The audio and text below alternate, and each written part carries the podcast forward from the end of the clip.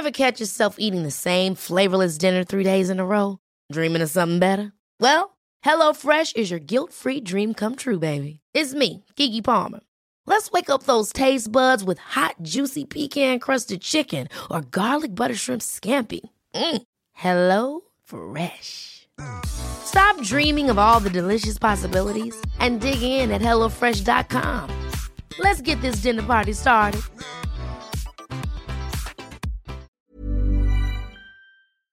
Han är en av de absoluta veteranerna inom Sverigedemokraterna. Han har sett partiet gå från en liten marginaliserad grupp till en tung politisk kraft. Nu för tiden är han inte bara partisekreterare för SD, han är också veckans gäst i 24 frågor, en podcast från Nytt 24 och Acast med mig Karl-Anders Lindahl. Varmt välkommen hit, Rickard Jomshoff.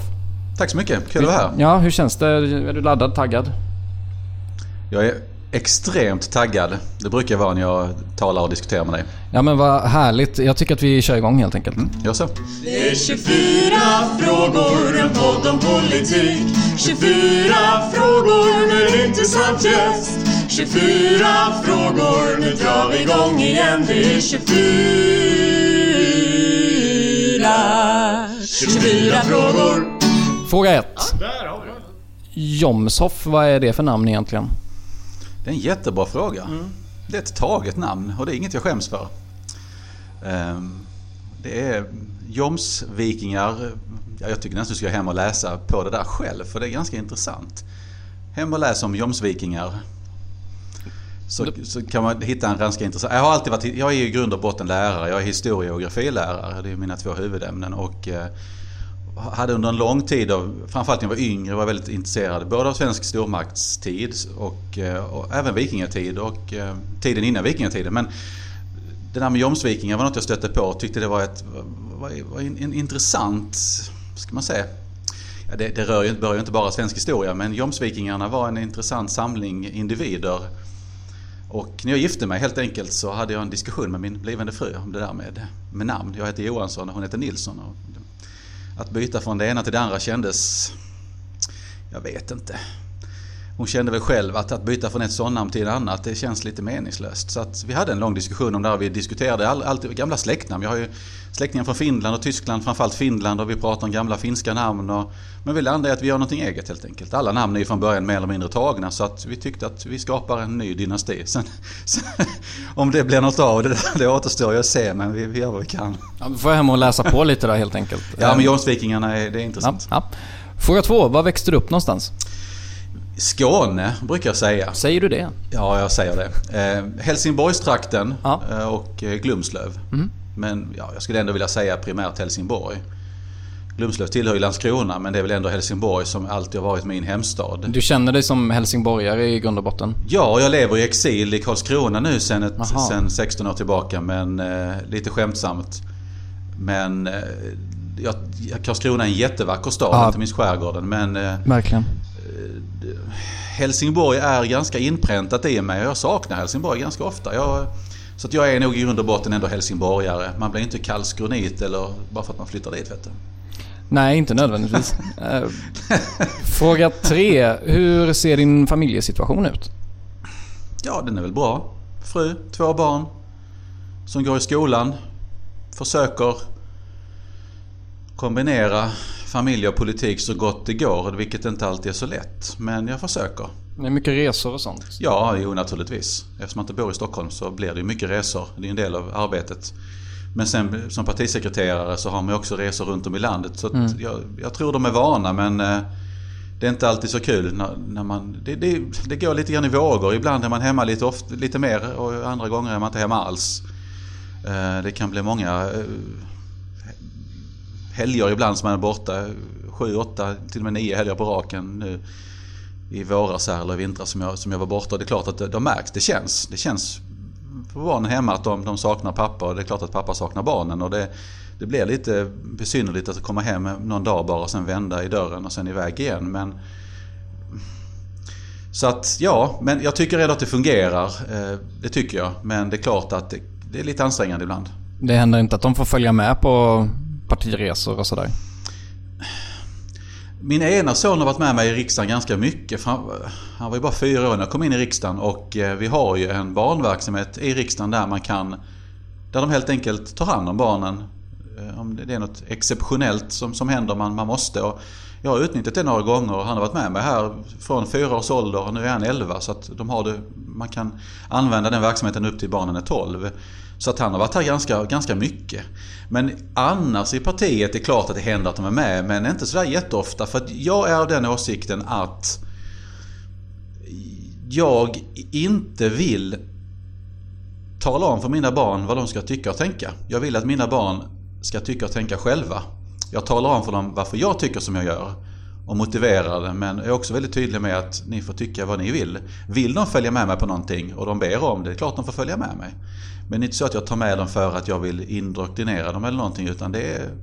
Så att det är lite... Det, det, ja, det, jag kunde kanske tagit med dem oftare men jag tycker ändå någonstans att politiken har ju blivit mitt jobb och jag vet inte, det känns som att jag vill hålla dem oskyldiga ett tag till.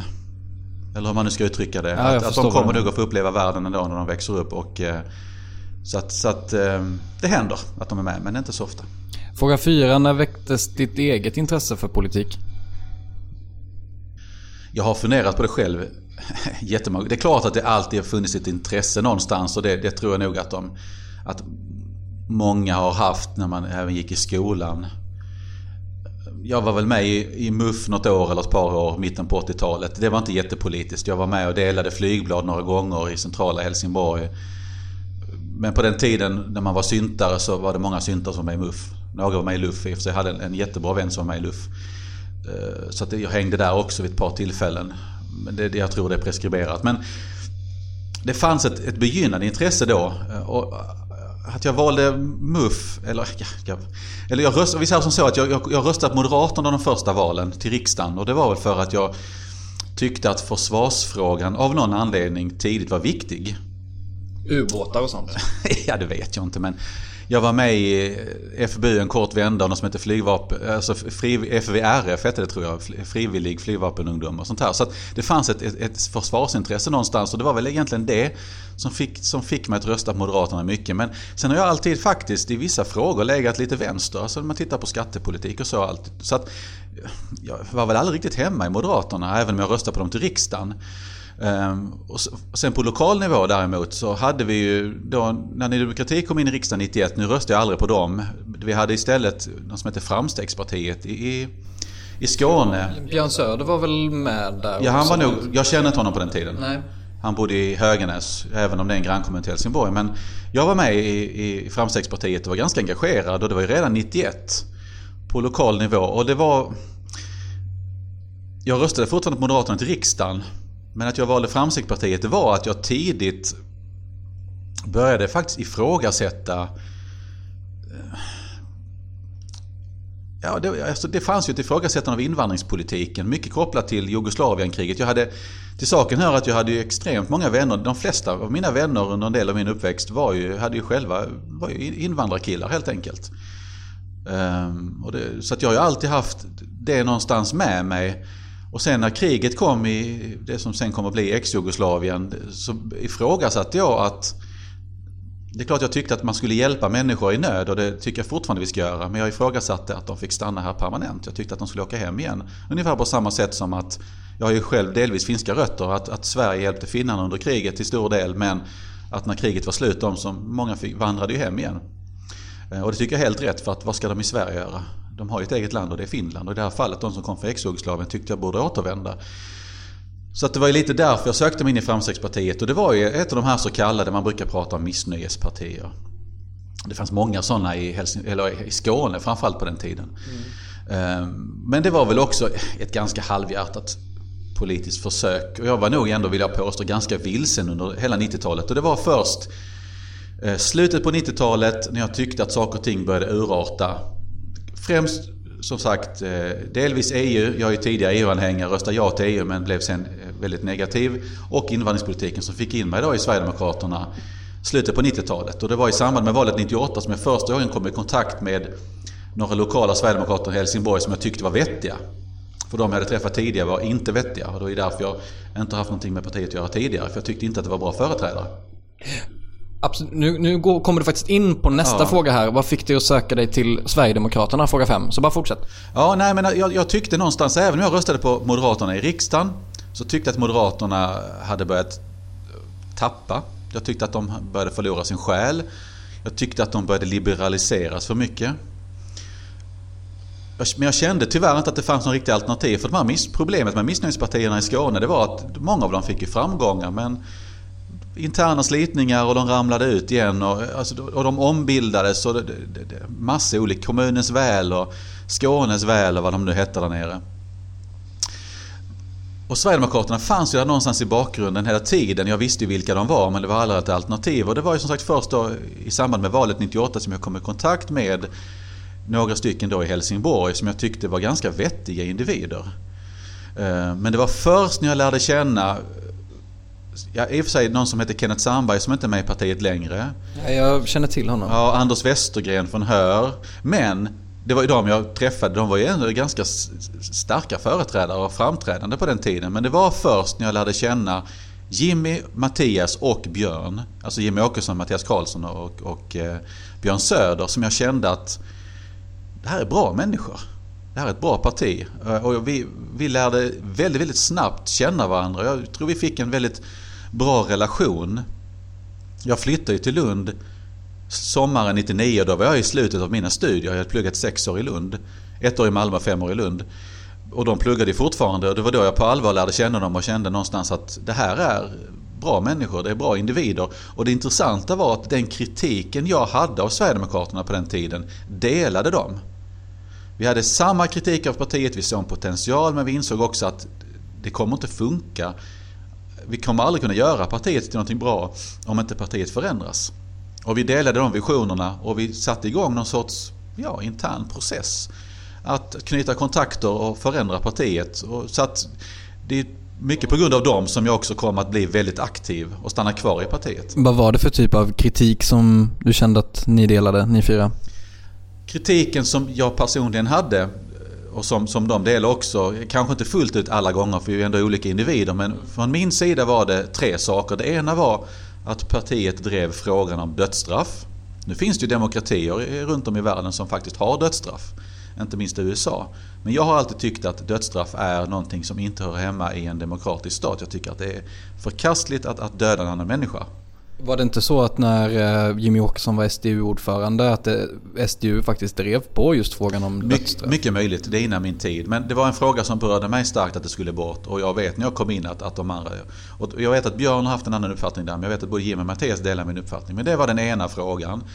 Den andra frågan var den så kallade 70-regeln som jag tyckte var helt galen. Jag menar, det är ingen konstigt att vi vill, vi vill stoppa invandring. Vi talar till och med om en nollvision för asylsökande. Vi talar till och med om att människor ska återvandra om de inte har asylskäl och allt det här. Men på den tiden drev man och sa att man hade, det skulle vara en 70-regel, det vill säga att alla som kom efter 70 skulle återvandra. Och det tyckte jag var helt befängt för då tar man inte hänsyn till personliga skäl. Alltså du kan komma från många olika länder. Du kan komma hit av många olika skäl. Du kan arbeta, du kan förälska dig, du kan gifta dig, du kan skaffa barn. Och att dra gränsen så snävt, det, det blir ju jättemärkligt. Så att det var också någonting som jag delade. Och sen den tredje frågan var kritiken mot den utomeuropeiska adoptionen. Jag tycker i och för sig att det här med adoption i största allmänhet är ett, ett, en ganska problematisk fråga för den är inte så enkel.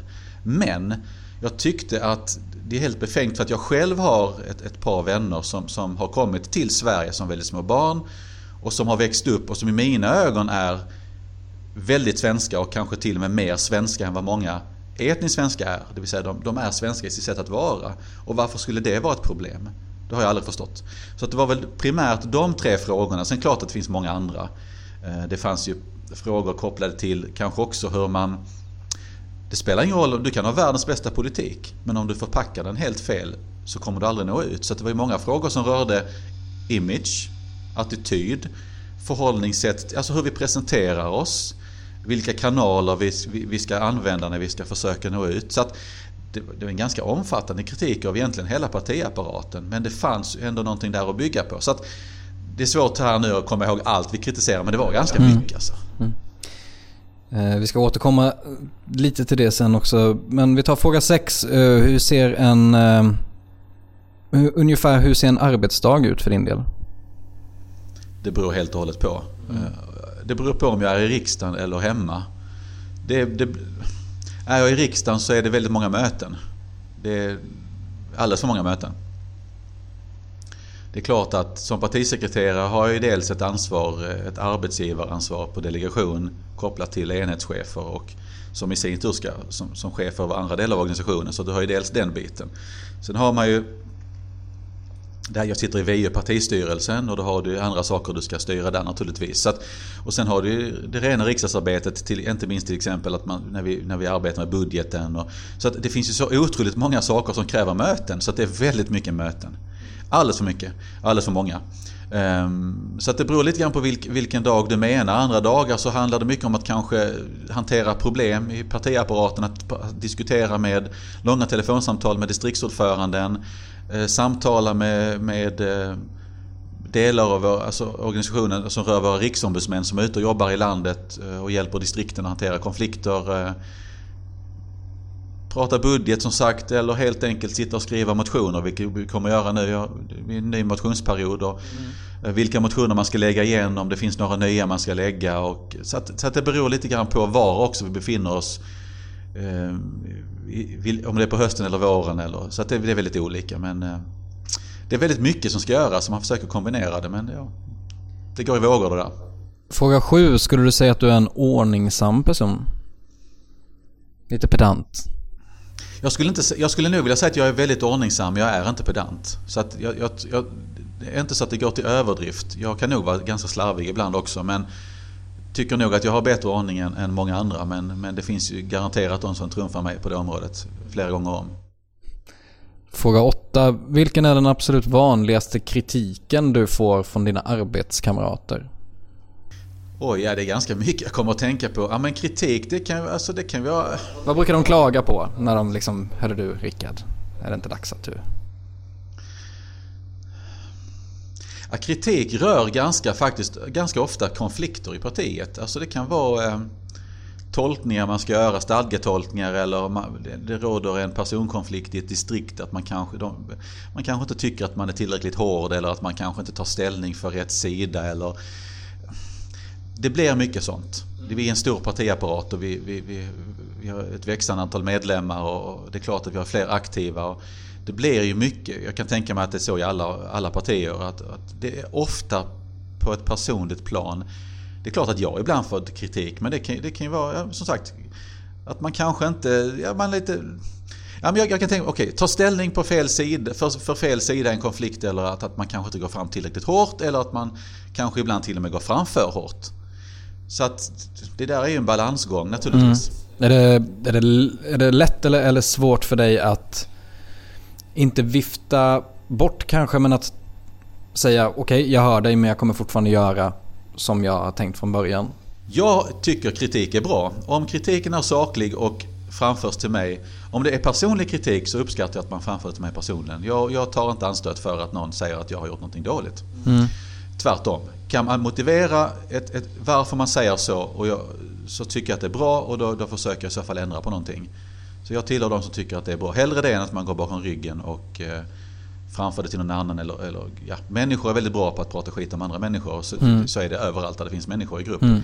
Är de fler än två så, så, så tyvärr, det är en ja. mänsklig egenskap. Så att eh, rak kritik uppskattar jag. Eh, för att det är först då man kan göra saker och ting bättre.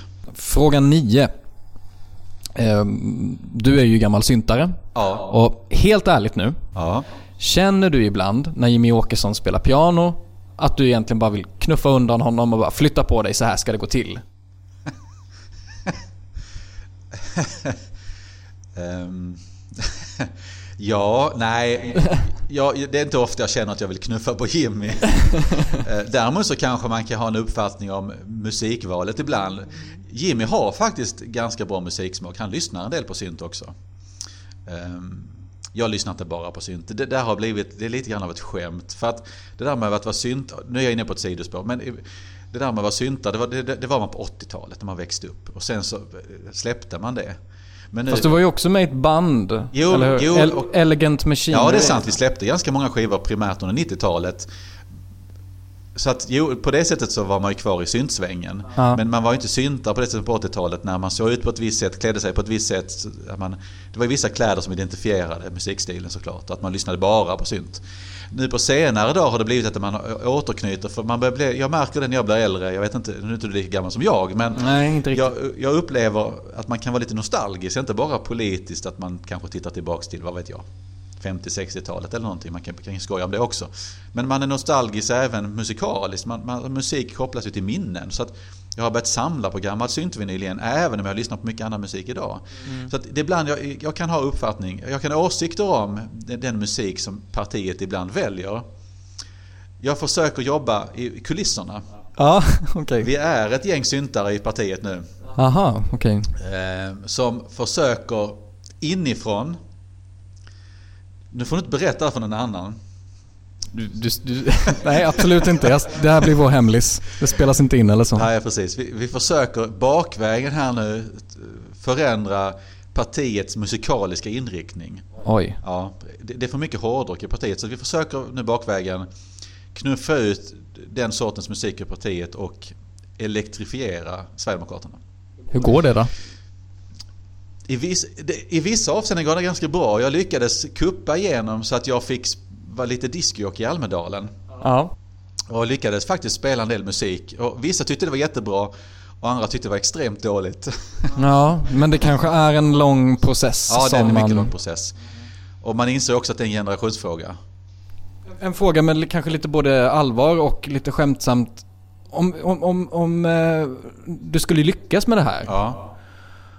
Och få in den här ganska känslomässiga syntmusiken, kanske lite The Smiths och sånt också. Ja, nu är inte det Eh, synt, men det är Smiths Nej jag vet, jag vet, ja. jag vet. Men, men jag råkade se någon gång att du, du hade en The Smiths-bild Ja, på Facebook. Smiths. Ja, jag Morrison. älskar också Ja. The Smiths väldigt mycket. Men, tror du att det skulle kunna förändra stämningen i partiet? Att det liksom blir...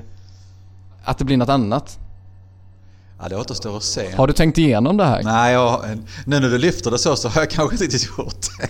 Nu är det inte som sagt det Smiths syntmusik, men... eh, Men... ehm, Ja, jag får nog hem och fundera på det här lite grann för att det finns olika sorters musik också. Som, som, musik är förknippat med känslor naturligtvis. Och Ja, det. Smiths, på 80-talet när Smiths eh, fanns, så det är klart, det, på den tiden kallade man det där för svartrock. Jag vet inte om du vet vad det är. Det kanske var ett miss, dåligt begrepp möjligtvis. Men de som lyssnar på Smiths och Morris, eller eh, vad heter det, Sisters of Mercy, det, det kallas ju svartrock. Och det var ju en viss mentalitet kopplad till den sortens människor. Nu lyssnar jag också på dem. Mm. Så att jag förstår nog vad du menar, att man ska nog tänka sig för vilken musik man introducerar i partiet. Det kanske blir lite deppiga efterfester. Ja, risken är ju såklart att kampandan och kampglöden försvinner, att man snarare blir lite introvert och för filosofisk. Ja, jag ska... Jag hör vad du säger, jag ska hem och fundera på det här om det är så genomtänkt. Nej, det kan bli väldigt spännande i alla fall. Eh, fråga 10. Eh, du var inne lite på det innan, men du har ju varit med i SD väldigt länge tillsammans med Mattias Karlsson, Jimmy Åkesson och Björn Söder. Eh, ni har ju kallats de Fyras gäng och, och sådär. Hur skulle du säga att relationerna mellan er fyra, eller din relation till de andra tre har påverkats? För att jag tänker att ni har varit med om mycket tillsammans, ni har gått igenom med motgångar och samtidigt jobbat tillsammans under väldigt lång tid. Hur påverkas en relation eller relationer av Det är klart den påverkas och man kan vara rätt sur på varandra ibland men det kan man ju ta. Det är ungefär som ett förhållande. Det är klart att man, man är inte alltid jätteglad över det. Man kan ju skälla på varandra hemma också. Och, men det löser man ju. Om man, om man har någonting tillsammans så reder man ut problemen. Och det, Så måste det också vara såklart i, i en organisation som denna. Att man kan ju inte alltid vara vänner. Och det är därför jag, som jag sa tidigare, uppskattar rak kritik. För då kan man också lösa det. Alltså, I det stora hela så tycker jag inte att jag, min, min personliga relation till de andra har förändrats nämnvärt. Förutom på ett plan. Och det är ju det här att partiet var ju länge ett, det var ju en hobby. Alltså det var ju någonting man, det är klart jag brinner för det lika mycket idag som då. Men nu är det ett jobb på ett annat sätt. Man försörjer sig på politiken. Eh, Även om det inte är ett vanligt 9-5 jobb så är det fortfarande så att det är ett jobb. Och när man då kommer hem så känner man ibland att man vill göra någonting helt, helt annat. Man umgås med helt andra människor och pratar om helt andra saker. Ehm, och det innebär att man kanske inte umgås privat på det sättet som man gjorde förr. Jag tror nog att alla känner exakt samma sak.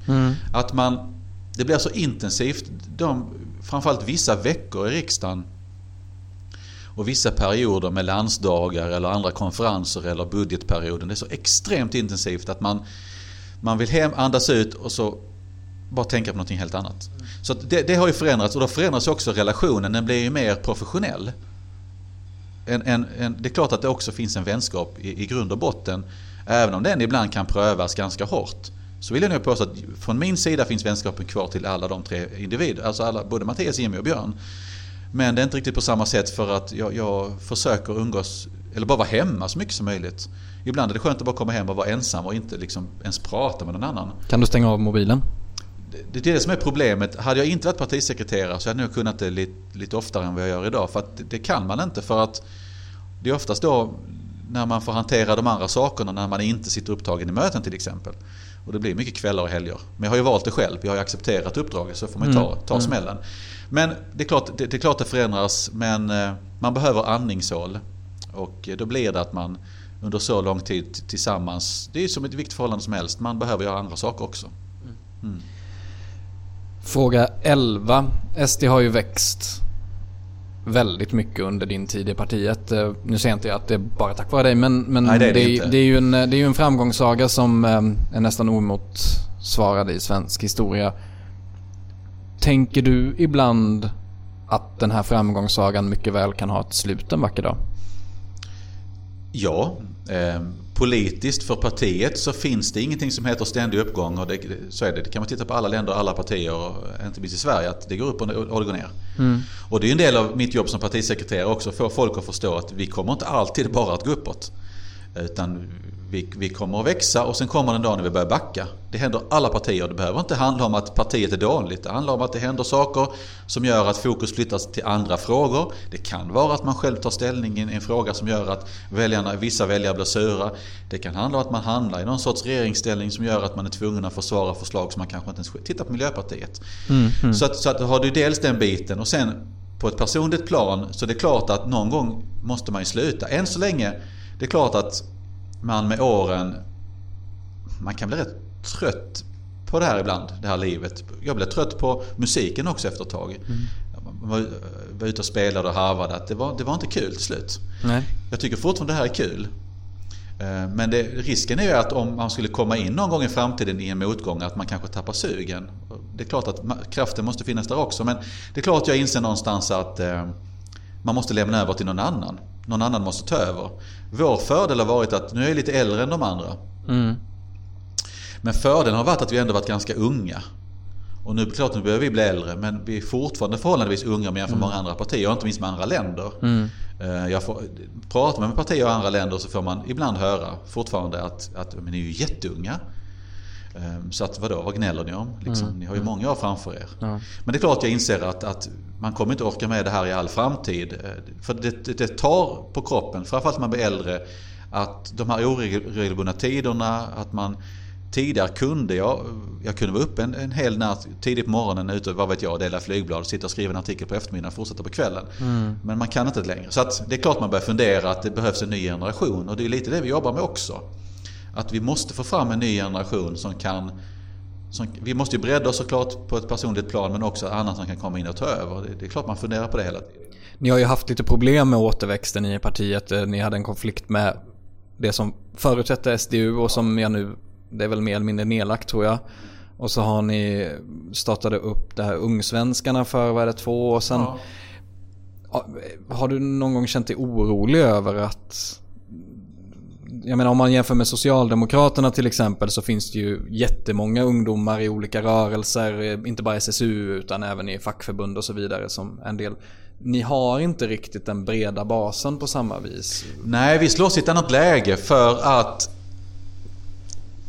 om man tittar på Socialdemokraterna, historiskt sett så tycker jag att de har gjort, de har gjort mycket dåligt men de har gjort mycket bra också. Eh, jag tycker att, eh, om jag, jag kan börja där, ska, kanske det finns någon logik i det jag säger, men Have catch yourself eating the same flavorless dinner three days in a row? Dreaming of something better? Well, HelloFresh is your guilt-free dream come true, baby. It's me, Gigi Palmer. Let's wake up those taste buds with hot, juicy pecan-crusted chicken or garlic butter shrimp scampi. Mm. Hello Fresh. Stop dreaming of all the delicious possibilities and dig in at HelloFresh.com. Let's get this dinner party started. Hey, it's Ryan Reynolds, and I'm here with Keith, co star of my upcoming film, If, only in theaters, May 17th. Do you want to tell people the big news? All right, I'll do it. Sign up now and you'll get unlimited for $15 a month in six months of Paramount Plus Essential Plan on us. Mintmobile.com slash switch. Upfront payment of $45 equivalent to $15 per month. Unlimited over 40 gigabytes per month. Face lower speeds. Videos at 480p. Active Mint customers by 531.24 get six months of Paramount Plus Essential Plan. Auto renews after six months. Offer ends May 31st, 2024. Separate Paramount Plus registration required. Terms and conditions apply if rated PG. Jag tycker att Socialdemokraterna länge var ett bra parti. Jag tycker att de var det. Jag tycker att Tage Erlander var den sista bra partiledaren och jag tycker de hade ganska rätt fokus under väldigt lång tid. Ehm, det de gjort bra, även om det kanske inte är bra idag för andra, det är ju att man har lyckats ta sig in i många delar av samhället. Idag tycker jag det är problematiskt för jag tycker att, att det, det, det finns ett demokratiskt underskott i det de har lyckats med. Som parti så är det ju bra, det de har lyckats med, men för samhället i övrigt så är det dåligt. Och jag, om du tittar på kultursektor, om du tittar på public service, om du tittar på fackförbund, om du tittar... Alltså det, det finns en socialdemok, alltså influenser från socialdemokratin i väldigt stora delar av samhället. Vilket ur deras synvinkel är bra. Men inte för alla andra. Men det innebär att de har en lite annan bas att arbeta. De har en annan bas att plocka, plocka mm, människor mm, från. Mm. Det är också så att de fortfarande... Eh, alltså, det finns idag... Om du förstår lite grann vad jag menar. De har en annan bas att plocka från. Ja, jag förstår. Jag vill påstå att vi skulle kunna ha samma bas. För det finns väldigt många människor som vill. Men det finns många människor som inte vågar. Och det är kopplat till den basen. Det vill säga att det finns många människor inom fackföreningsrörelsen som tycker som vi gör. Det finns många människor som, som befinner sig i, i ett arbete där LOs fackförbund har väldigt stor dominans och som är livrädda för att berätta att de är Sverigedemokrater. Det är ett problem för oss och det innebär att när vi försöker rekrytera människor så finns det många som vill men som säger jag vågar inte. Jag är fackligt aktiv också. Jag vill vara det men jag, jag vill jättegärna vara aktiv i Sverigedemokraterna men då skulle jag förlora, jag kanske blir av med mitt jobb och så mm. vågar man inte engagera sig. Det är klart att det är ett problem. Och då försöker vi, vi gör ju vad vi kan för att såklart att, att, att bygga att, att bli ett brett parti och försöka nå ut till, till grupper av väljare för, för att hitta nya väljargrupper för att, för att plocka de här människorna ifrån. Men det är jättesvårt. Och det är klart att det, det gör mig orolig naturligtvis. Men det finns ju andra partier som har samma problem. Du har ju problem med återväxten, egentligen vill jag säga till och med bland vänsterpartierna. För att ungdomar överlag idag är ju inte lika engagerade i politik som, som, som när jag växte upp. Eh, man vill ha snabb förändring, man tycker att politik, demokrati tar för lång tid. Eh, det, är omständigt, eh, jag vill ha, nu ska det hända och inte liksom om fem år. Jag skriver motionen så kanske det händer om några år. Mm. Det är klart att det är ett problem och det är klart att jag då funderar på hur gör vi? Hur ska vi kunna hitta den här, dels att fylla ut kostymen, vi kommer gå fram nästa val. Jag tror inte vi kommer ha så många tomma stolar, men vi ska också ha människor med rätt kompetens. Hur hittar vi dem? Hur ser vi till att människorna som kommer in har rätt kompetens? Hur ser vi till att det kommer in människor som kan axla vårt ansvar? Det är klart jag tänker på det hela tiden. Och det är klart att jag ibland är orolig. För att det finns också ett politikerförakt bland människor som, som blir svårare. Alltså, det, det, alltså jag, jag märker bland människor idag att hur djupt det här föraktet går bland människor. Att politiker är såna och de är såna och de är såna och vi vill inte ha med någonting med dem att göra. Hur, hur övertygar du en sån människa att engagera sig? Det är jättesvårt. Mm. Så att det finns på många, om, om, du förstår vad jag menar, det här finns på många olika plan. Ja. Det är inte bara svårt för, för, människor, för oss att få människor till vårt parti att engagera sig aktivt. Det är svårt att få människor att, att engagera sig politiskt överhuvudtaget. Så att jag är orolig för, det är klart jag är orolig för, för, för mitt parti och för att vi ska hitta rätt kompetens. Men jag är orolig också för egentligen hela vårt partisystem. Hur det kommer att se ut i framtiden om inte vi lyckas engagera fler människor för det är svårare idag. Så att, ja det kanske blir ett lite flummigt svar men det, det är klart jag tänker, jag tänker på det här hela tiden. Fråga 12. Känner du att du någon gång själv skulle kunna bli partiledare? Nej. Um, nej. Nej. Nej. Nej. Nej. Jag... Eh, Alltså det, det fanns ju ingen önskan att bli partisekreterare heller utan jag blev det för att Jimmy bad mig att, att ta över den, eh, den rollen och vi hade en lång diskussion av vad en partisekreterare bör göra. Ja. Så att jag gör mycket av det här för att, för att helt enkelt avlasta Jimmy. För att Jimmy var ju länge den som, det var Jimmy och det var ingen annan. Och vi hade ju länge, en- vi diskuterade här och framförallt i samband med hans sjukskrivning att eh, vi måste försöka få fler Sverigedemokrater att ta för sig. Att vi blir fler som får chansen att nå ut i media så att inte allt hamnar på Jimmy. Och en del av mitt partisekreterarskap var just det här. Att försöka bredda den här basen av individer. Så att, eh, nej, nej. Det vill jag inte. Utan jag vill snarare i så fall tillbaks till den rena politiken. Att, ja, men, som jag var tidigare, till exempel när jag jobbade, i- satt i utbildningsutskottet och jobbade med skolfrågor. Att det kan jag sakna väldigt mycket. Och jag får också höra det ibland att folk saknar att jag är ute och föreläser. Just i, i, liksom i sakpolitiska frågor. Man hinner inte med det på samma sätt längre. Fråga 13. Har du någonsin funderat på att lämna Sverigedemokraterna? Många gånger. Ja. När var senast? Jag, jag funderade mest på det innan Jimmy blev partiledare. Då, fan, då hade jag många, även samtal med eh, Jimmy, Mattias och Björn om att eh, nu struntar vi i det här, jag orkar inte med det längre. Det, det är In, kört. innan 2005 alltså? Ja, men innan, precis innan 2005, innan Jimmy Åkesson blev vald till partiledare. Att det fanns, vi försökte förändra saker i en viss riktning. Inte kuppartat, utan helt enkelt forma partiet, försöka driva det i en viss riktning. Och det, det, det är klart att demokratisk förändring är trög. Alltså demokratin är ju i sig trög. Det tar ju tid att förändra. Och det är klart att man många gånger funderade på det att det, det, det är kört, det är inte lönt. Och ibland, i, även idag i svåra stunder kan jag känna att Sverige inte är den demokrati som jag länge hoppades och trodde på.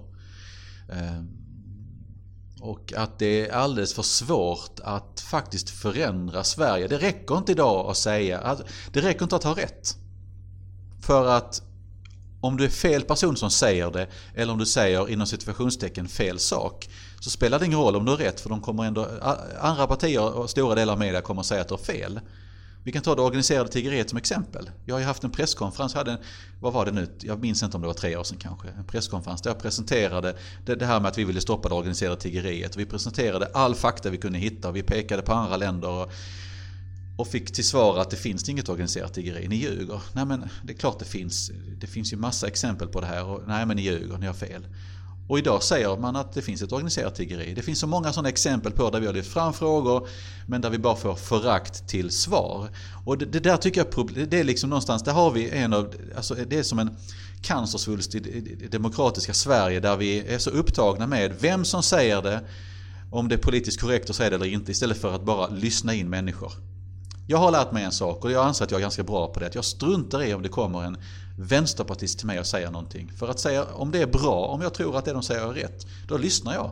Och jag kan tänka mig att samtala med dem och till och med samarbeta med dem i så fall just i den sakfrågan. Jag har inga problem med det. Jag har inga problem med att erkänna att eh, en miljöpartist ja, men, har rätt, rätt i en viss fråga. Har de det så har de rätt. Jag menar vadå? Och det, det tycker jag är ett problem för att det, det innebär att, att så länge Sverige är på det sättet så kommer inte vi kunna förändra Sverige i grunden. Och det handlar inte bara om på det sättet som jag vill utan att förändra över, överlag de problem som finns. För att man är så noga med att hela tiden känna av, är det, är det korrekt att säga det här? Vad händer om jag gör det? Sen har vi exempel på individer som gör det som sen blir hängda i media. Så att i samband med de sakerna så har jag ofta tänkt att det inte är lönt. Alltså, men men jag, jag, jag, jag vill ändå försöka. Nu kanske inte du håller med mig men det är så jag känner. Ja, det är det som är det viktigaste Ja. här. Ja, det är bra. Ehm, Man ska lyssna på vad jag känner. Ja, exakt. Nu är det september 2017 och fråga 14 lyder Vad tror du Sveriges statsminister heter om exakt två år? Om exakt två år. Ja, Om exakt två år, alltså september 2019. Jag tänker fega och säga att jag vet inte. Nej men. Nej men exakt, okej då. Det är klart att det är Jimmy Åkesson. Okej. Mm. Nej men frågan är ju extremt komplex. Det kan hända så otroligt mycket. Ehm, Det är därför den är kul. Naturligtvis. Ja. För att det, problemet här handlar inte bara om vem som, vilka, vem som kommer bli störst i valet, vilken sida som kommer få flest röster. Det handlar om också om man vågar ingå i en viss koalition eller inte. Och det är också något som är problemet med svensk politik. Jag menar att Danmark, Norge och Finland har man överlag en lite annan syn på det här. Man är inte lika... Om jag ska... Hur ska jag uttrycka det här? Skitnödig. Mm. Alltså, om du förstår vad jag menar. Att man, man, man bara gör det. Finland har en lång tradition till exempel av samlingsregeringar. Och Sannfinländarna, lite grann av vårt systerparti eller hur man nu ska kalla det. Vi inte, tycker inte samma sak i alla frågor men det är inga konstigheter att de sitter i regering till exempel. Nu har de ju lite har splittrats och så här va. Men det, det var inga problem. Eller att Dansk Folkeparti i Danmark var ett stödparti åt regeringen. Eller, eller att Framskrittspartiet, nu är de lite annorlunda för att de skiljer sig till viss del. Men att de fick ingå i en regeringskoalition. Jag menar, man har en annan syn på det, vill jag påstå, än vad vi har i Sverige. Där vi hela tiden vi är så ängsliga, känslomässiga. Vi, vi, vi är rädda för om vi gör det här, vad, vad kommer de att säga? Vad, vad, skriver media då? Det är bättre att agera. Vi gör det vi tror på och sen får vi se vad som händer. Eh, jag tycker det är ett problem med svensk politik. Det gör att det blir väldigt svårt att säga och det kan ju säkert du hålla med om. Vem vet hur det ser ut efter nästa val? Men det är klart jag vill att det är Jimmy Åkesson. Vi fegar inte. Det är klart vi ska sitta i regering. Uh, fråga 15. Vad är det absolut svåraste med ditt jobb idag? Jag skulle kunna svara mycket på det men en sak som jag tycker är svårt det är att å ena sidan då vara en partisekreterare som har en, en full delegation i vissa frågor. Till exempel att jag är chef över vissa individer och då ska man vara 100% sakligt korrekt, följa lagstiftningen som jag måste göra som chef att det här gäller. Samtidigt som man är, det är inget företag utan det är ett parti och det innebär att då ska man också ta, ta, ta ställning till, till människors känslor, människors ambitioner att ta sig fram i en partiorganisation. Och det är extremt svårt att kombinera det här. Dels den professionella biten och den här känslomässiga biten eller det här att man har, har andra mål än att bara vara en duktig tjänsteman. För det kan ju finnas att man också vill bli, vad vet jag, riksdagspolitiker. Och det är klart att du, du, det, det, de där, det kan ju vara två saker, att det faktiskt krockar ibland. Och att då som partisekreterare försöker kombinera det här och försöka få folk att förstå att jag är objektiv nu. Jag tänker inte ta ställning i den här konflikten utan våra stadgar säger det här och det får ni acceptera. Jag tänker inte ta ställning för någon om det är till exempel en konflikt mellan två sidor. Att alla förstår inte att man försöker vara professionell objektiv utan de vill att man ska ta ställning för just den sidan om det är en konflikt. Så att det, det, är liksom balansen mellan det professionella, det här väldigt formella och det här känslomässiga och ambitionsmässiga som människor har. Det kan vara väldigt svårt att kombinera. Fråga 16. Om du skulle få säga en sak som är typiskt svenskt, vad skulle du säga då? Det finns väldigt mycket. Men om man är iväg och reser väldigt mycket, jag har ändå varit och rest ganska mycket i världen, både som musiker och även då som riksdagspolitiker har man ändå fått chansen att resa runt i ett antal länder. Då är man i andra länder och då upplever man att, och inser man faktiskt att, att det faktiskt finns andra kulturer om man inte visste det innan. Det finns ju de som kritiserar oss som säger att det inte finns något svenskt. Det är bara att åka till ett annat land så inser man ju snabbt att det faktiskt finns en svensk kultur. Och det finns ju en japansk kultur också. Det är inte alltid så lätt att definiera en japansk kultur även om det, man, det, åker man dit så känner man att det är något annat än att vara i Sverige. Det är klart det Det finns mycket som skiljer sig. Ehm, men ett exempel som jag brukar ta upp, eh, det finns, när jag var i Japan, ett land som jag för övrigt tycker väldigt mycket om. Det finns mycket konstigt i Japan men jag uppskattar japaner och japansk kultur. Det är att jag kan ibland känna igen mig i Japan på ett sätt som jag kanske inte känner igen mig när jag är i USA eller Mexiko. Också två länder som är ganska trevliga på sitt sätt om man känner rätt människor och får uppleva rätt saker. Men till exempel att vi är fortfarande ganska ordningsamma i Sverige. Det tycker jag är ganska typiskt svenskt. Vi är ganska bra på att inte skita ner. Vi är ganska bra på att vara förhållandevis ödmjuka. Vi har en förhållandevis eh, liten korruption i landet. Eh, man kan lita oftast på en svensk Överlag såklart. Det är klart mm. att vi mm. kan ljuga också. Mm. Men ett handslag kan ändå oftast, man vet oftast vad det innebär. Och säger man att man, man ska träffas klockan 10 då är vi ändå ganska punktliga. Alltså den saken, så är det också i Japan. Till stor del. Det finns, man känner igen, jag, jag var i Japan första gången så bara wow. Det alltså jag kände mig hemma med vissa japaner som det samtidigt finns andra saker som är så extremt annorlunda.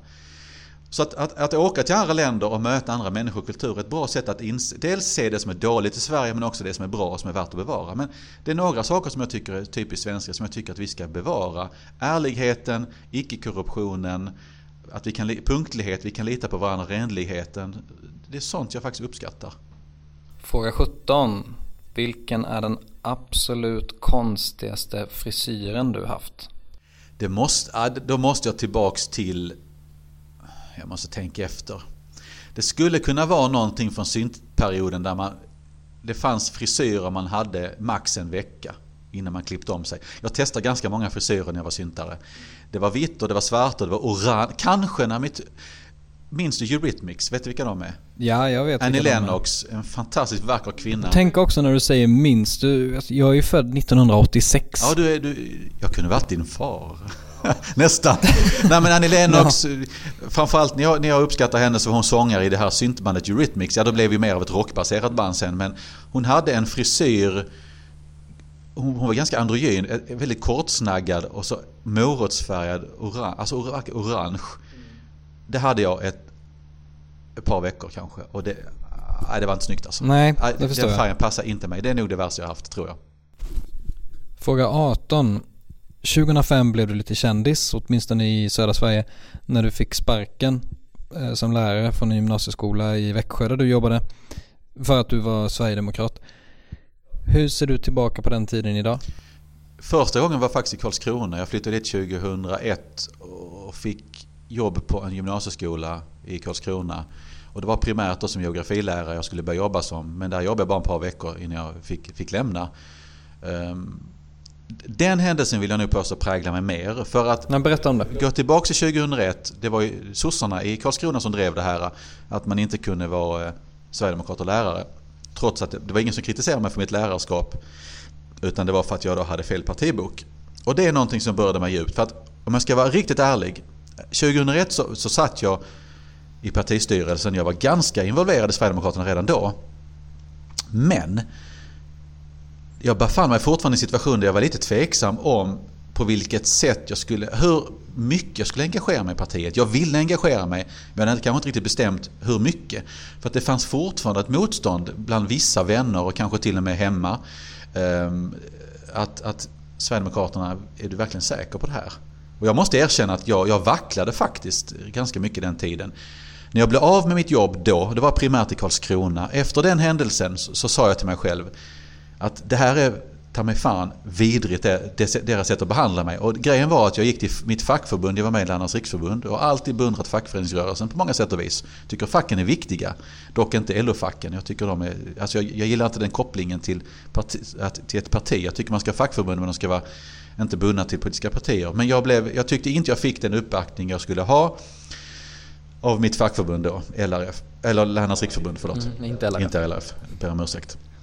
Eh, Det är ganska normal, borde vara den förkortningen egentligen. Men- Men det är, en- det är en annan grej, den Det är kan en vi ska diskutera. Mm, Men jag kände då att, att okej, men kan jag inte få vara lärare då, då, är det nog politiken som gäller. Så att den händelsen var nog den som till 100% kickade in mig på, i, alltså, in på politikens planhalva och där jag bestämde mig, okej nu satsar jag på detta till 100% för det var inte så innan. Nästan lite ironiskt när man ser tillbaka på det. Kanske. Men det var det som... Mest för att också jag ska banna mig visa dem.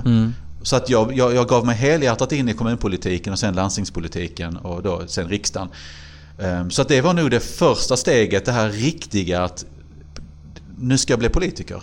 Och det andra steget var som sagt när Jimmy blev partiledare. Det var, och det var väl det, det slutgiltiga steget då. Men, så det har, och det som hände i Växjö sen, där jobbade jag faktiskt i två och ett halvt år.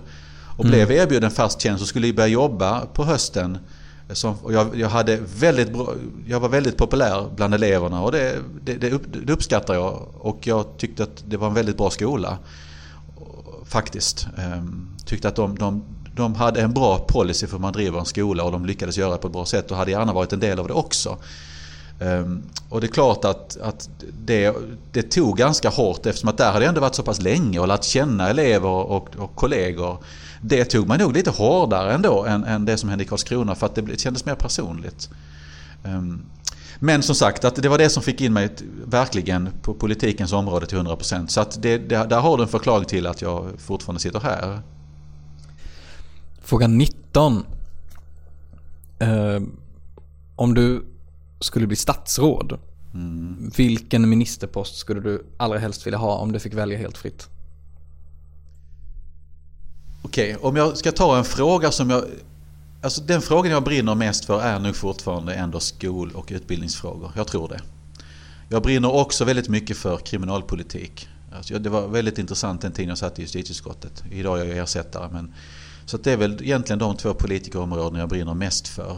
Alltså brott och straff, kriminalpolitik och skol och utbildningsfrågor. Så att någon, någonting av det i så fall är väl det som intresserar mig mest. Så utbildningsminister eller justitieminister? Ja, Mm. Det är väl, då siktar man rätt högt. Fråga 20. Nu kommer det en scenariofråga här, så häng Okej. med. Efter nästa val 2018 så avgår alla. Av olika anledningar bestämmer sig alla ledande Sverigedemokrater för att de vill pyssla med annat och lämna partiet en efter en. Inget tjafs, inga interna strider eller skandaler, alla bara lämnar. Så strax innan julen 2018 sitter du helt ensam på Sverigedemokraternas kansli och stirrar ut i tomma luften. Hur gör du? Vad gör du? Wow. Mhm. Då vill man inte vara partisekreterare. Nej, det vill man inte vara. Då, då sticker du också eller? Nej. Ja, Jag har nog svårt att tänka mig att det ska nog mycket till för att jag ska sticka på det sättet. Jag hade nog gjort vad jag hade kunnat för att samla det som fanns kvar och försöka ja, samla. Det det är klart det finns kompetens i partiet. Vi har bred kompetens idag. Och det är ändå det som gör att jag ändå känner mig, känner mig ganska positiv inför framtiden. Men jag hade försökt samla den kompetensen som finns och försökt reda ut situationen. Alltså de, de där landsdagarna vill man ju inte se fram emot. Nej. Alltså vilket parti som helst, om man ska ha en ny partiledare till exempel. Alltså det är ju det, alltså det är ett domedagsval i mångt och mycket om man inte har en väldigt tydlig kandidat. Mm, mm. Spelar ingen roll vilket parti den är. Nej. Ska man då dessutom inte bara välja partiledare utan alla andra ledande poster som, som det, det är en mardröm. Mm. Jag tror jag hade försökt att reda ut det för att av den enkla anledningen att, att skulle jag bara sticka då hade jag, då hade jag ändå suttit man blir äldre och äldre och suttit och tänkt allvarligt talat. Jag har alltså ägnat 20 år av mitt liv åt någonting som blev en total pannkaka. Då skulle jag känna mig ganska... Det är ungefär som att gå in i ett förhållande. Man gifter sig, skaffar barn och så slutar det i total katastrof. Man kan nog i ett sånt läge känna en viss besvikelse. Ja. Jag skulle, så att jag skulle inte vilja känna den besvikelsen. Jag hade nog försökt att lappa ihop det ungefär som att lappa ihop ett förhållande och hoppas att man lyckas. Vilken mardröm. Ja. Får hoppas att du inte drömmer om det här nu. Om det. Nej, jag ska inte drömma om Nej, det. bra.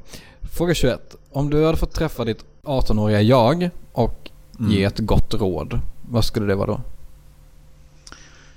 Oj. Ehm.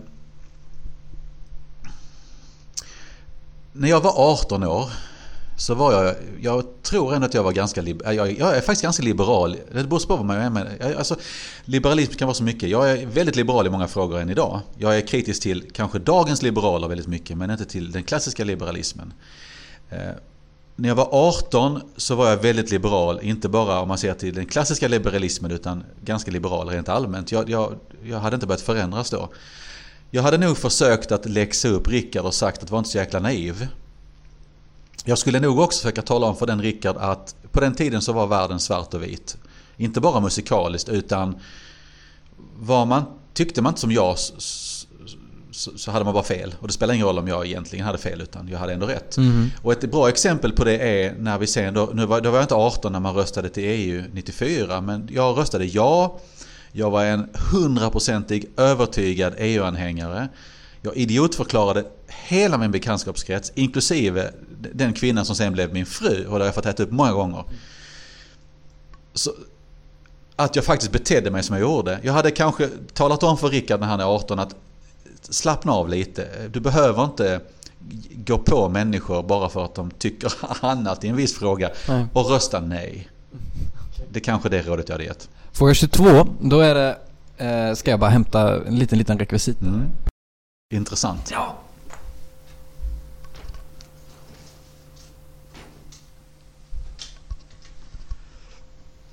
Det här är alltså den berömda bunken. Och... Eh, borde jag egentligen veta vad bunken är. Ja, om du hade lyssnat på nyheter... eller Jag ber du- så hemskt mycket om ursäkt. Ta det inte personligt. Jag, ska, jag lovar att lyssna i fortsättningen. Bra. Eh, Du tar en lapp Yes. Så läser du högt och så svarar du på frågan. Och det här kan bli, det här är lite wildcard-frågan. Det kan bli precis vad som helst. Okej, ett ögonblick.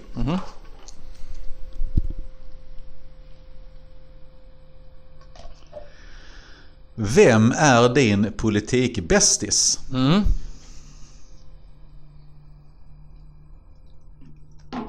Ja, det beror sig lite grann på hur man tolkar den här frågan. Mm, du får tolka den hur du vill. Alltså... Jag, jag tror det beror på vad egentligen vad frågan gäller. Eh, gäller det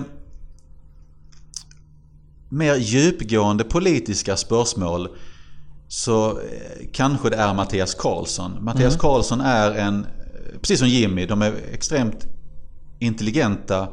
Eh, ja, det är Björn också för den delen, så missförstå mig inte. Men, men Mattias Karlsson han, han är mycket av partiets ideolog tillsammans med Jimmy då kanske, men, men också mycket av en, en ideologisk filosof. Man kan bolla väldigt mycket med honom och när det gäller djupgående frågor så, så är det nog Mattias jag skulle ta det med. Men sen beror det på, skulle man, kan man tolka det som någon i partiet som man eh, kanske umgås med privat? Det är klart jag umgås med Jimmy, Jimmy ibland och Mattias också.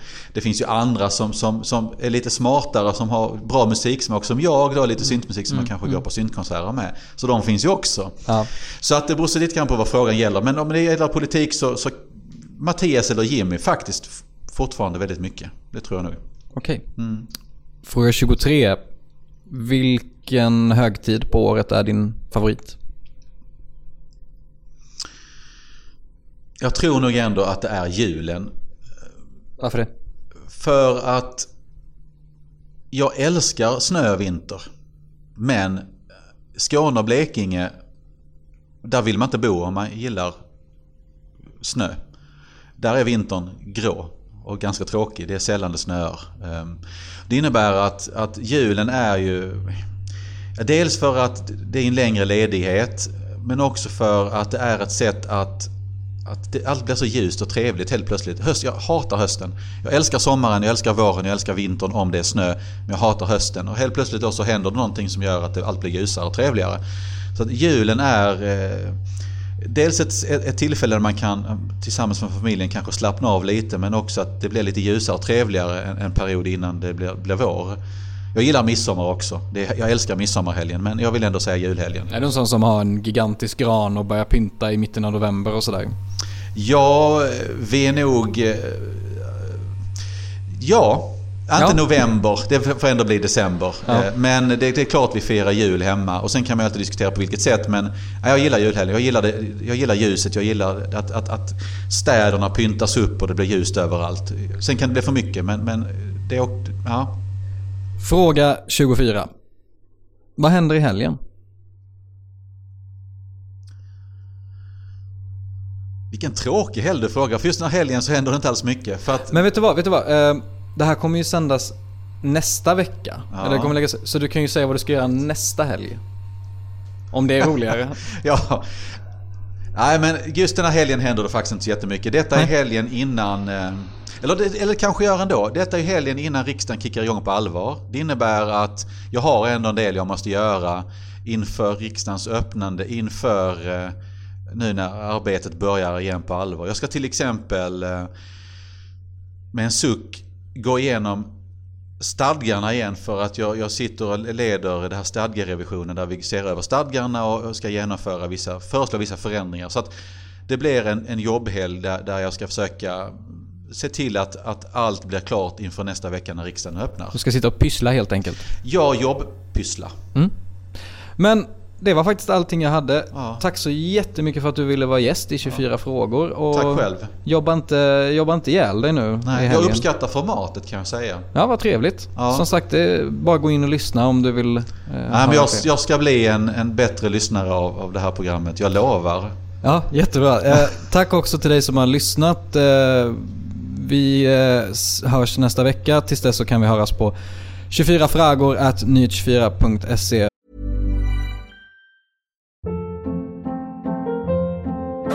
Hold up. What was that? Boring. No flavor. That was as bad as those leftovers you ate all week. Kiki Palmer here, and it's time to say hello to something fresh and guilt-free. Hello Fresh. Jazz up dinner with pecan-crusted chicken or garlic butter shrimp scampi. Now that's music to my mouth. Hello Fresh. Let's get this dinner party started. Discover all the delicious possibilities at hellofresh.com.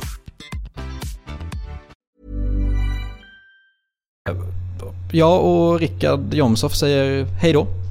Hej då.